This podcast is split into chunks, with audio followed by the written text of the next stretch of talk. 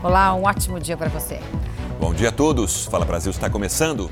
Atenção para a notícia da manhã: o ex-governador do Rio, Sérgio Cabral, deve ser transferido de presídio depois de indícios de regalias. A Aline Pacheco tem os detalhes ao vivo. Aline, bom dia. Olá, bom dia. Uma fiscalização encontrou celulares, anabolizantes, cigarros eletrônicos e uma lista de encomendas de restaurantes no presídio do batalhão da Polícia Militar, onde Sérgio Cabral está preso. Ele deve ser transferido para o complexo penitenciário de Jericinó, em Bangu, onde ele já esteve preso e também foi alvo de regalias. Outros presos que estão na mesma ala do batalhão que o ex-governador também devem ser transferidos. Sérgio, Roberta. Obrigado, Aline. Aliás, o ex-governador tem regalias em Bangu, já teve, né? Suspeitas de regalias em Bangu em Benfica, também no, no, subúrbio do Rio de Janeiro, e agora em mais um presídio, sendo transferido mais uma vez sobre essas, essas acusações. Vamos ver qual vai ser a próxima. Bom, começa hoje a segunda fase da campanha de vacinação contra a gripe em todo o Brasil. O Bruno Piscinato tem as informações ao vivo para a gente, né? Bruno, bom dia para você. Onde é que você está? E conta para a gente quem é que vai poder se vacinar nessa etapa.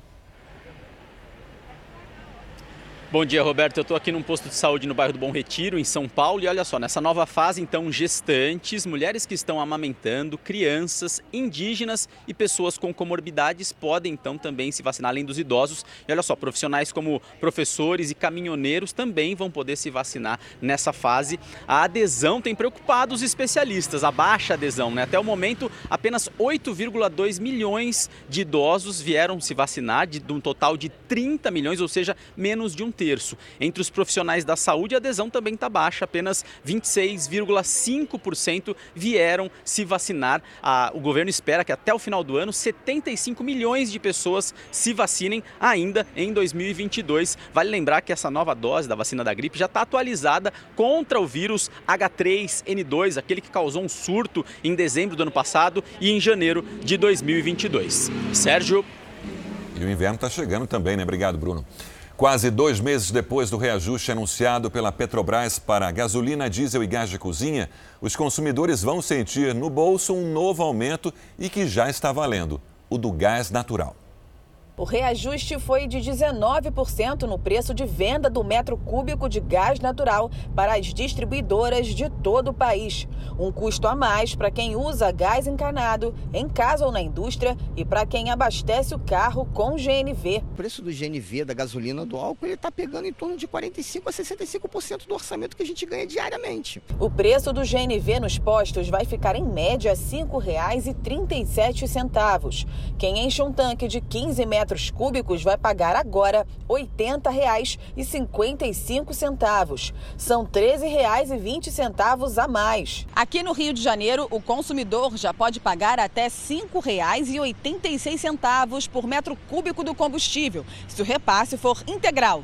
Aqui nesse posto onde eu estou, o valor já chega a R$ 5,49. O aumento preocupa ainda mais taxistas e motoristas de aplicativo, que costumam usar o GNV por ser mais barato. Ficou inviável trabalhar na categoria. O aumento já está uma coisa absurda, assim. Segundo a Petrobras, o aumento levou em conta as variações de moedas estrangeiras e também do petróleo no mundo. E o fornecimento de gás russo para a Europa diminuiu 27% entre janeiro e abril. E claro que um dos motivos é a guerra na Ucrânia. A gente conversa ao vivo com a Ana Paula Gomes, direto de Portugal, né, Ana Paula? Uma boa tarde para você aí. E, né, como isso está sendo sentido pela Europa de uma, de uma maneira geral? Já houve aumento nos preços em Portugal, por exemplo?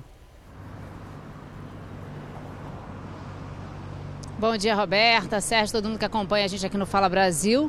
Muito aumento, na verdade, recordes aí nas últimas semanas aqui em Portugal, combustível e eletricidade que já é bastante alta por aqui. Hoje o governo reduziu o imposto sobre o produto, mas a verdade é que o combustível, por exemplo, já tem um aumento de até 17% em relação ao período antes do conflito. A gente também sente o aumento quando a gente vai ao mercado, por exemplo, tudo aumentou por aqui. A União Europeia tenta diminuir a dependência em relação à energia que vem da Rússia, principalmente a Alemanha, né, o principal consumidor dessa energia. Por isso existe muito impasse na aplicação de embargos no gás e no petróleo que vem da Rússia. Até lá, quem paga realmente essa conta é o consumidor, como acontece em qualquer lugar do mundo, né, Sérgio Roberta? O presidente do Supremo Tribunal Federal, Luiz Fux, suspendeu a eleição indireta para o governo de Alagoas. Vamos ao vivo a Brasília com Vanessa Lima. Vanessa, bom dia. Eleições que aconteceriam o que hoje, é isso? É isso, Sérgio. Muito bom dia para você. Essas eleições seriam hoje pela Assembleia Legislativa do Estado. Mas o ministro Luiz Fux, presidente do Supremo, decidiu acatar uma liminar e por isso essas eleições foram suspensas. Agora elas dependem de uma manifestação do relator do caso, o ministro Gilmar Mendes. E por que que essas eleições indiretas precisam acontecer? Porque o ex-governador do estado, Renan Filho, pediu exoneração do cargo, já que vai se candidatar ao Senado nas eleições de outubro deste ano. O vice-governador, o Luciano Barbosa, já havia deixado o cargo em 2020, quando foi eleito prefeito da cidade de Arapiraca. E o atual presidente da Assembleia Legislativa do Estado também não pode assumir, porque também vai se candidatar nas eleições de outubro. Quem ocupa a cadeira de governador do estado de Alagoas agora é o Ai, tem o nome dele aqui, é o Clever Loureiro, e ele que está ocupando essa cadeira, então, até que toda essa situação seja resolvida. Roberta e Sérgio. Um bebê de menos de um mês foi sequestrado no Rio Grande do Sul. Ele ficou 10 horas em poder dos criminosos até ser resgatado pela polícia. O sorriso no rosto dos pais deixa claro o tamanho do alívio em ter o bebê de volta. O pesadelo do casal começou na tarde do último sábado. O homem tocou a campainha da casa da família em Vacaria, no Rio Grande do Sul, e perguntou se o imóvel estava à venda. Ao entrar, ele sacou uma arma e rendeu o casal. O criminoso estava acompanhado de uma mulher que pegou o recém-nascido de apenas 26 dias. Antes de fugir, os criminosos exigiram um resgate de 2 mil reais. A única pista era essa imagem do carro usado pelos criminosos, que não permitia a identificação da placa. Mas em um patrulhamento de rotina, os policiais encontraram um carro no estacionamento de um bairro próximo à casa das vítimas. Os agentes esperaram um pouco e viram a mulher saindo do local com o bebê no colo. Ela caminhava com o recém-nascido para colocá-lo em uma construção abandonada. O casal foi preso em flagrante e vai responder por sequestro. O carro usado pelos criminosos foi apreendido, junto com a arma usada no crime e um celular. Eles não poupam nem bebezinho é recém-nascido, né? fazer agora. Isso com um bebê, né?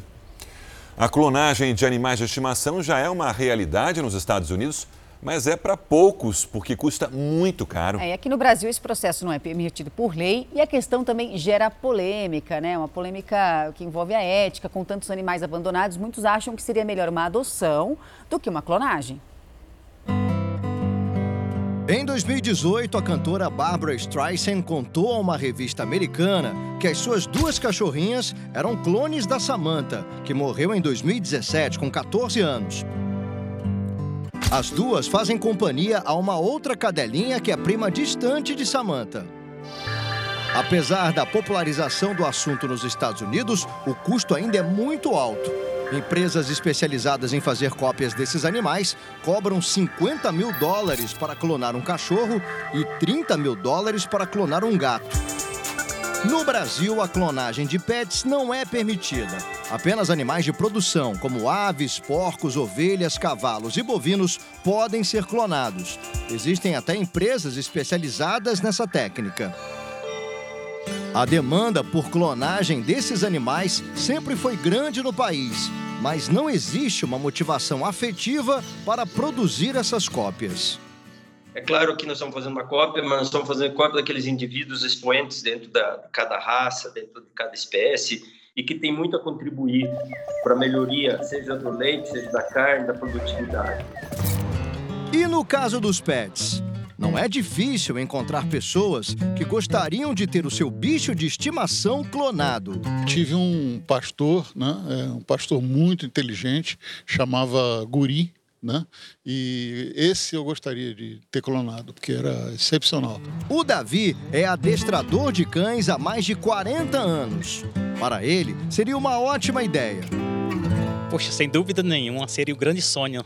Até porque a gente teve tantos cachorros bons, bons representantes. Mas será que é possível fazer a clonagem de um cão ou de um gato e trazer de volta uma cópia idêntica daquele pet que faleceu, inclusive com as mesmas características físicas e a mesma personalidade?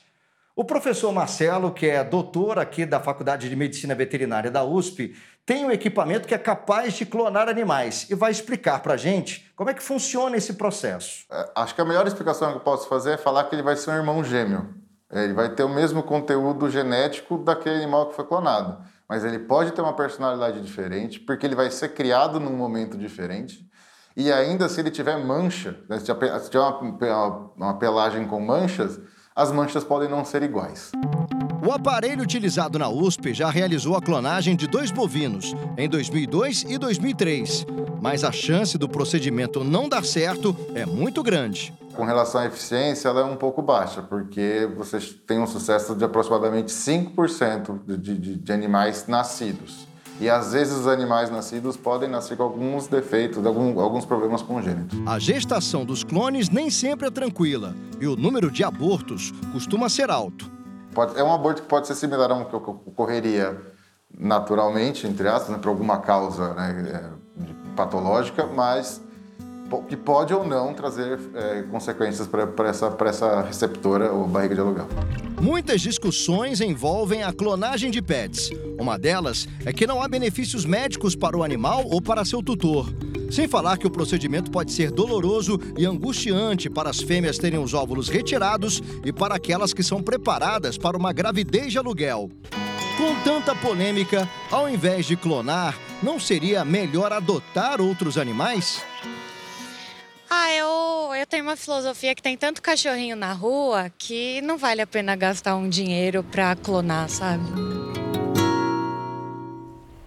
Bom, e hoje tem estreia aqui na Record TV. É a nova temporada do reality Power Couple. E vai ter, claro, muito beijinho, desafios e barraco.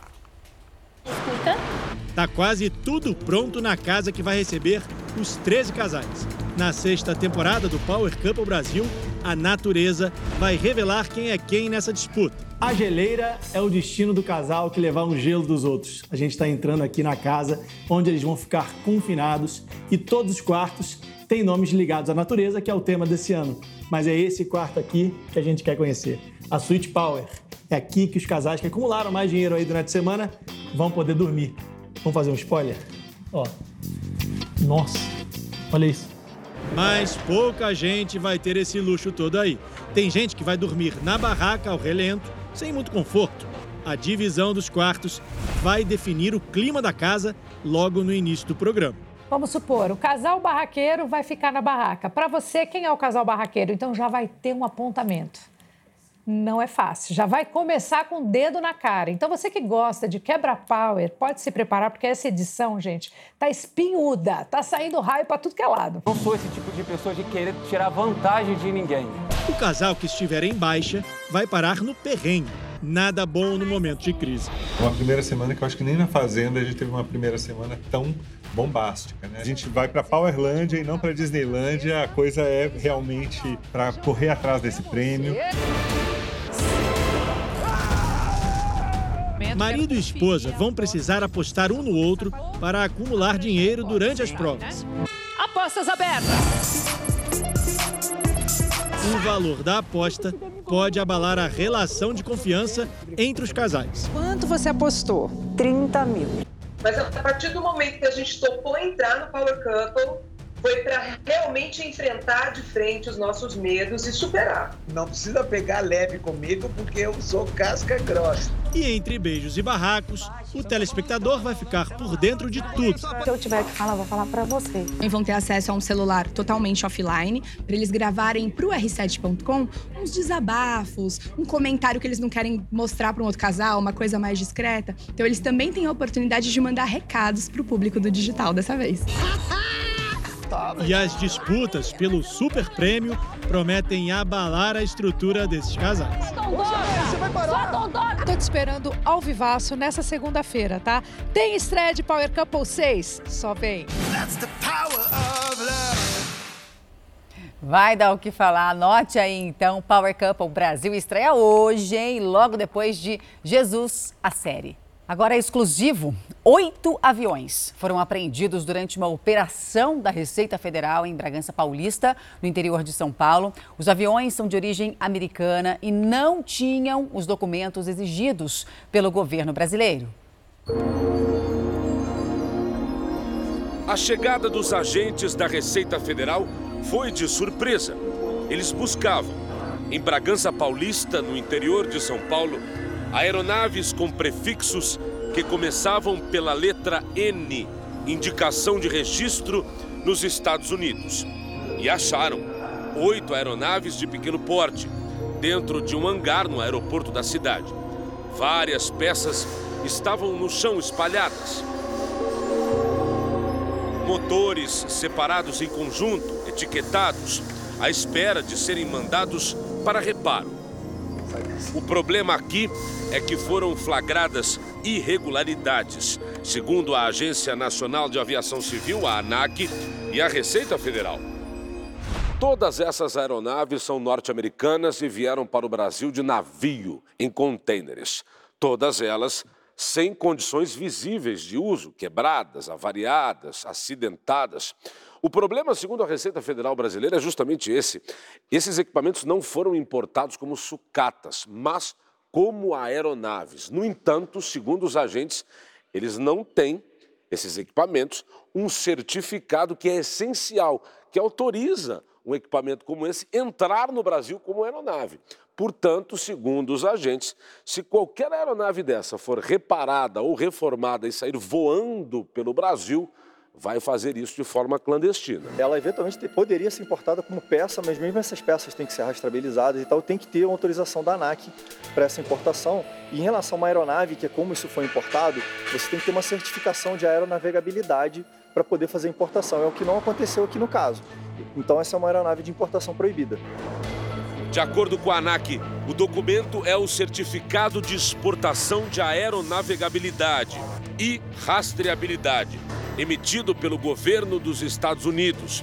Esse documento seria a condição para importar aeronaves ou peças.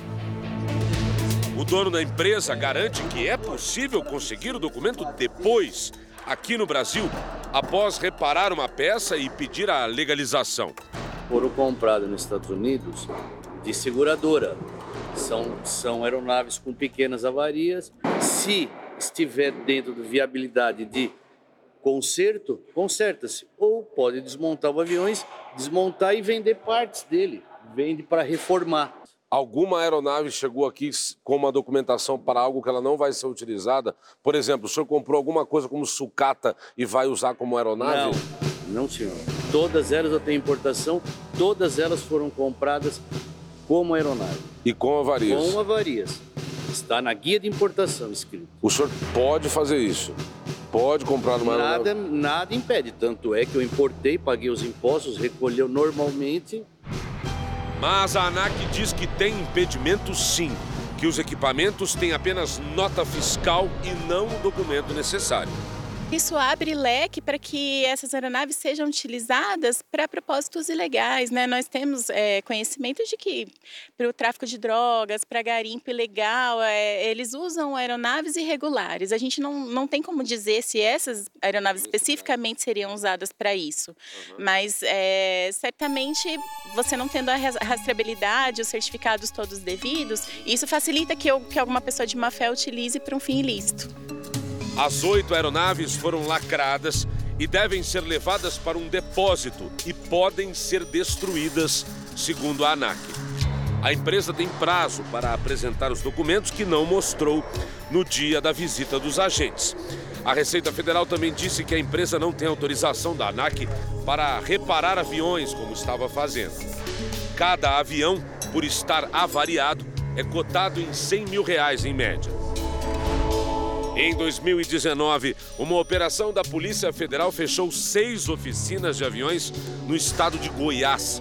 Os investigadores disseram que a falta de rastreabilidade das peças, comprovação de origem, facilita a construção e conserto de aeronaves a serviço do crime organizado. E aumentou o número de pessoas que querem fazer cirurgia plástica para mudar o rosto. E um dos motivos, né, é essa. Isso.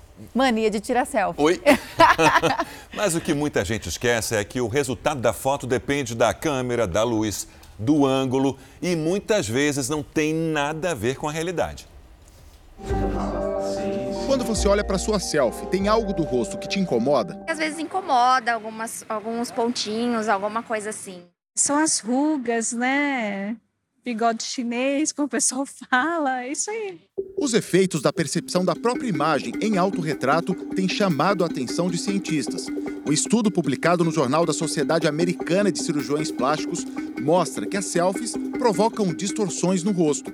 Os pesquisadores compararam as imagens do smartphone com uma fotografia padrão, tirada durante a avaliação de um paciente antes de um procedimento. Tem um efeito que a gente chama de fish eye pelo, pela proximidade da câmera com o rosto, ela acaba distorcendo a, o, algumas estruturas da face, por exemplo. O paciente acaba ficando mais arredondado. Ele não tem uma visão é, real do, do, que é o, o, próprio rosto. Veja a diferença da selfie e da fotografia comum de duas participantes do estudo. As proporções do rosto da mesma pessoa mudam de uma imagem para outra. E segundo os cirurgiões plásticos, essas mudanças têm levado cada vez mais pacientes para o consultório em busca de procedimentos. O nariz é o principal alvo das queixas. Talvez isso tenha sido é, mais visível e tenha aumentado por conta é, da visualização da própria imagem em, vídeos, em videoconferências e etc. Foi assim que este estudante de direito acabou mexendo no nariz. Ele estava insatisfeito com a própria imagem. Me incomodava um pouquinho o ângulo do meu nariz em, algum, em alguns aspectos. Eu achava muito grande, me fez querer mudar, me levar a mudar de rosto. Agora está contente com o resultado. Eu ainda estou com um curativo, mas eu já vi uma grande melhora. O tipo de câmera, a luz, a proximidade do aparelho com o rosto, tudo isso interfere numa selfie. E para mostrar essa diferença, nós viemos até um estúdio fotográfico para simular algo muito parecido com o que os cientistas fizeram. Vamos mostrar a diferença da imagem de um rosto com autorretrato e com uma foto comum. Compare as duas imagens. Conforme a posição que ela coloca no celular, ou ela fica com o rosto distorcido, o nariz um pouco maior do que é. Não são diferenças gritantes, mas são os detalhes que podem incomodar o dono da foto. Dependendo da luz, a cor, né? Aí, aí a, as olheiras ficam proeminentes, sabe? Uma manchinha que você quer esconder, ela. Uau, ela apareceu e você fala, poxa, não, não tô afim. Selfie não é um problema. A questão é tomar como referência uma imagem que pode não ser a melhor. O cirurgião explica que as fotos tiradas pelos pacientes ajudam o profissional a entender qual a mudança que eles desejam, mas também mostram quando tem percepções distorcidas do próprio rosto. É um problema quando o paciente não entende que uh, aquele resultado provavelmente não poderá ser atingido no caso dele. Então, ele se baseia em, em outras pessoas e ele não entende que ah, o nariz dele, que a face dele tem características próprias e que essas características limitam o resultado ou permitem um resultado diferente daquilo que ele está imaginando.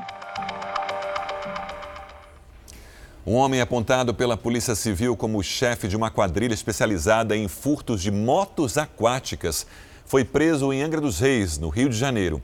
Raul Felisberto Neto foi flagrado enquanto levava um dos equipamentos até um empresário que seria o comprador. Segundo a polícia, o criminoso, que estava acompanhado de um outro homem, era monitorado depois dos outros casos de furtos de motos aquáticas na mesma cidade de Angra. Fala Brasil, fica por aqui. Um ótimo dia para você. E aí, César?